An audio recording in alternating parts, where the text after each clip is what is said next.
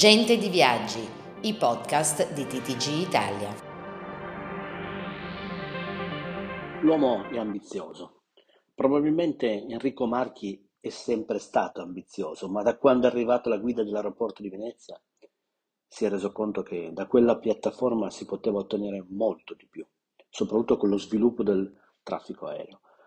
Per questo negli anni il Marco Polo è diventato lo scalo capogruppo di un sistema che comprende anche le strutture di Verona e Treviso.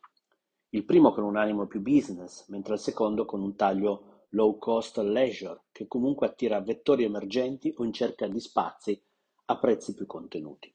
Ma torniamo a Marchi, che nella scorsa settimana ha svelato il piano di sviluppo proprio dello scalo aeroportuale di Venezia, scalo che dovrebbe comunque arrivare a una capacità di circa 20 milioni di passeggeri nei prossimi anni.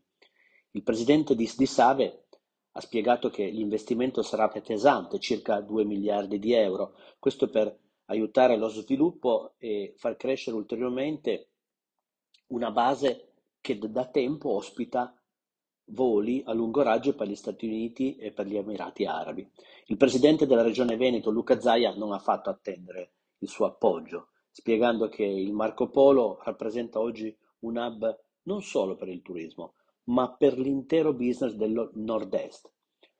Tutto questo mentre poco più in là Marchi confermava anche al Corriere della Sera che non lo vedremo più solo come manager di scale aeroportuari, ma anche probabilmente nella veste di editore. Questo perché la trattativa per l'acquisizione di alcuni quotidiani del perimetro Gedi sta proseguendo secondo i tempi previsti, con una chiusura che dovrebbe avvenire nei prossimi mesi, prima della fine del 2023. Quindi un sacco di novità in casa della Finint, della società guidata appunto da Enrico Marchi.